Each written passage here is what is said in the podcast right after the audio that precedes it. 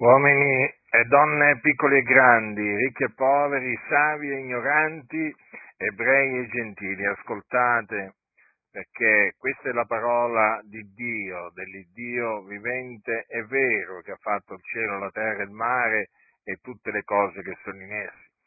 La Sacra Scrittura, che è la parola di Dio, afferma che Cristo Gesù, essendo in forma di Dio, non riputò rapina l'essere uguale a Dio, ma annichilì se stesso, prendendo forma di servo e divenendo simile agli uomini. Ed essendo trovato nell'esteriore come un uomo, abbassò se stesso, facendosi ubbidiente fino alla morte e alla morte della croce. Ed è perciò che Dio lo ha sovranamente innalzato e gli ha dato il nome che è al di sopra ad ogni nome, affinché nel nome di Gesù si pieghi ogni ginocchio nei cieli, sulla terra e sotto la terra, e ogni lingua confessi che Gesù Cristo è il Signore, alla gloria di Dio Padre. Dunque, Gesù Cristo, il Figlio di Dio, l'unigenito del Padre, essendo in forma di Dio, non reputò rapina o non reputò cosa da ritenere con avidità l'essere uguale a Dio. Infatti il Figlio di Dio era Dio. Infatti la Sacra Scrittura afferma in maniera inequivocabile che nel principio era la parola e la parola era con Dio e la parola era Dio. Dunque il Figlio di Dio, che era Dio da ogni eternità, che cosa fece? Annichilì se stesso, prendendo forma di servo e divenendo simile agli uomini. Infatti la parola è stata fatta carne ed abitato per un tempo fra noi, dice l'Apostolo Giovanni, piena di grazia e di verità. E continua sempre Giovanni dicendo: e noi abbiamo contemplato la sua gloria, gloria come quella dell'unigenito venuto da presso al Padre. Dunque ecco che Dio Padre ha dunque mandato il suo figliuolo nel mondo in carne, simile a carne di peccato. E questo a motivo del peccato. Perché? Perché Gesù Cristo, il Figlio di Dio, è venuto nel mondo per offrire se stesso in sacrificio a Dio. Sì, proprio così. È venuto nel mondo per dare se stesso per noi in offerta e sacrificio a Dio qual profumo d'odore soave. E tutto questo a motivo del peccato. Infatti egli diede la sua vita per noi per espiare i nostri peccati. Ecco perché Dio ha mandato nel mondo il suo figliolo in carne simile a carne di peccato, a motivo del peccato, affinché mediante il suo sacrificio il Figlio di Dio annullasse il peccato. Egli infatti si fece ubbidiente fino alla morte, alla morte della croce, perché noi sappiamo che Gesù fu crocifisso, morì per i nostri peccati, cari, cari, egli si caricò dei nostri peccati nel suo corpo, per compiere l'espiazione dei nostri peccati mediante il suo prezioso sangue. Ecco perché si fece ubbidiente fino alla morte e alla morte della croce.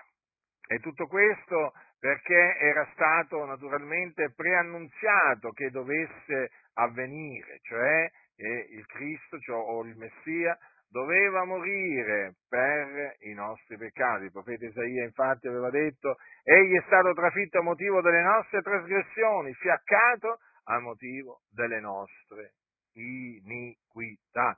Ecco dunque, lo ripeto, la ragione per cui Gesù si fece ubbidiente fino alla morte e alla morte della croce, per amore nostro, per appunto per i nostri peccati, affinché mediante il suo sangue i nostri peccati fossero espiati. Dunque vi annunzio che Gesù Cristo, il Figlio di Dio, è morto per i nostri peccati, secondo le Scritture. Ma vi annunzio anche che egli fu seppellito, ma il terzo giorno Dio lo risuscitò dai morti, secondo le Scritture.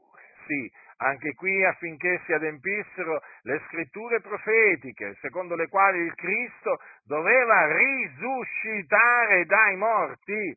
Era impossibile, era impossibile che il Cristo eh, fosse eh, dalla morte ritenuto. Infatti, eh, perché era impossibile? Perché si dovevano adempiere queste parole di Davide, il dolce cantore di Israele, che aveva preannunziato appunto in questa maniera la resurrezione del Cristo. E anche la mia carne riposerà in speranza, perché tu non lascerai l'anima mia nell'Ades e non permetterai che il tuo santo vegga la corruzione. Di chi parlò?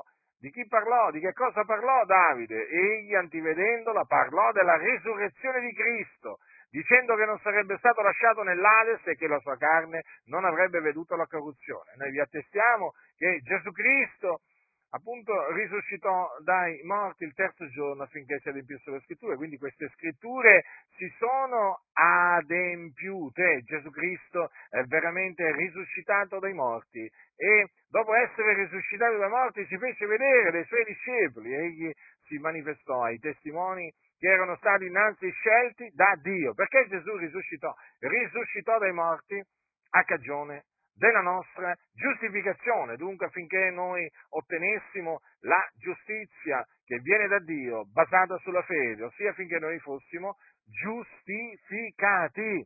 Dunque ecco la buona novella che il Signore ha ordinato di predicarvi, affinché credendo in essa voi otteniate la salvezza dei vostri peccati, la remissione dei vostri peccati, la giustificazione, siate riconciliati con Dio, otteniate la vita eterna in Cristo Gesù, il Signore. Dunque qualcuno dirà, ma allora è tutto per grazia? Sì, è tutto per grazia.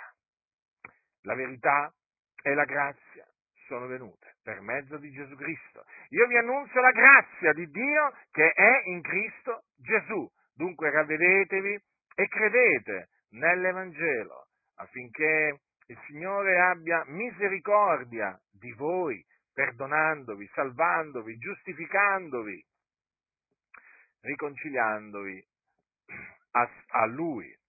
E poi affinché scampiate in questa maniera alle fiamme dell'inferno, di questo luogo di tormento dove, dove voi siete diretti, perché voi siete senza Cristo, senza Dio nel mondo, siete sotto il peccato e quindi figlioli di ira sulla via della perdizione. Ma io vi annunzio il ravvedimento e vi annunzio l'Evangelo affinché voi vi ravvediate, affinché voi crediate nell'Evangelo e credendo nell'Evangelo siate salvati, perché il mio desiderio è che voi siate salvati.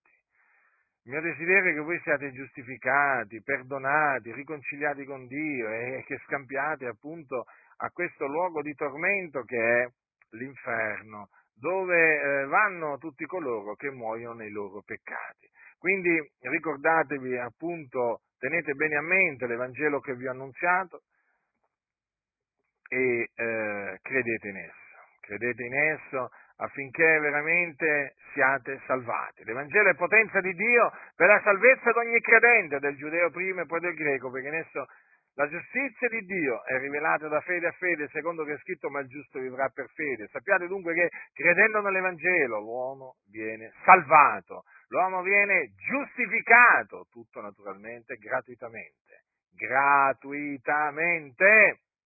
Ravvedetevi dunque e credete nell'Evangelo della grazia di Dio. Ricordatevi, Gesù Cristo, il Figlio di Dio, essendo trovato nell'esteriore come un uomo abbassò se stesso, facendosi ubbidiente fino alla morte, alla morte della croce.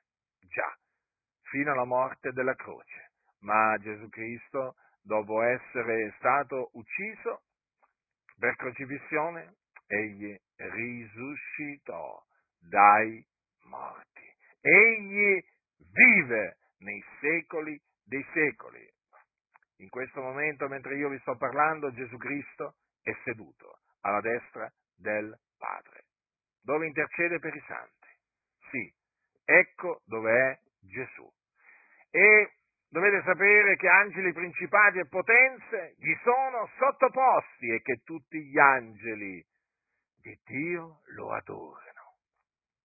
Infatti Dio ha comandato che tutti gli angeli lo devono adorare e difatti lo adorano, come lo adoriamo noi, suoi discepoli, perché egli è Dio benedetto in eterno. Quindi ravvedetevi e credete nell'Evangelo e il Signore avrà misericordia di voi.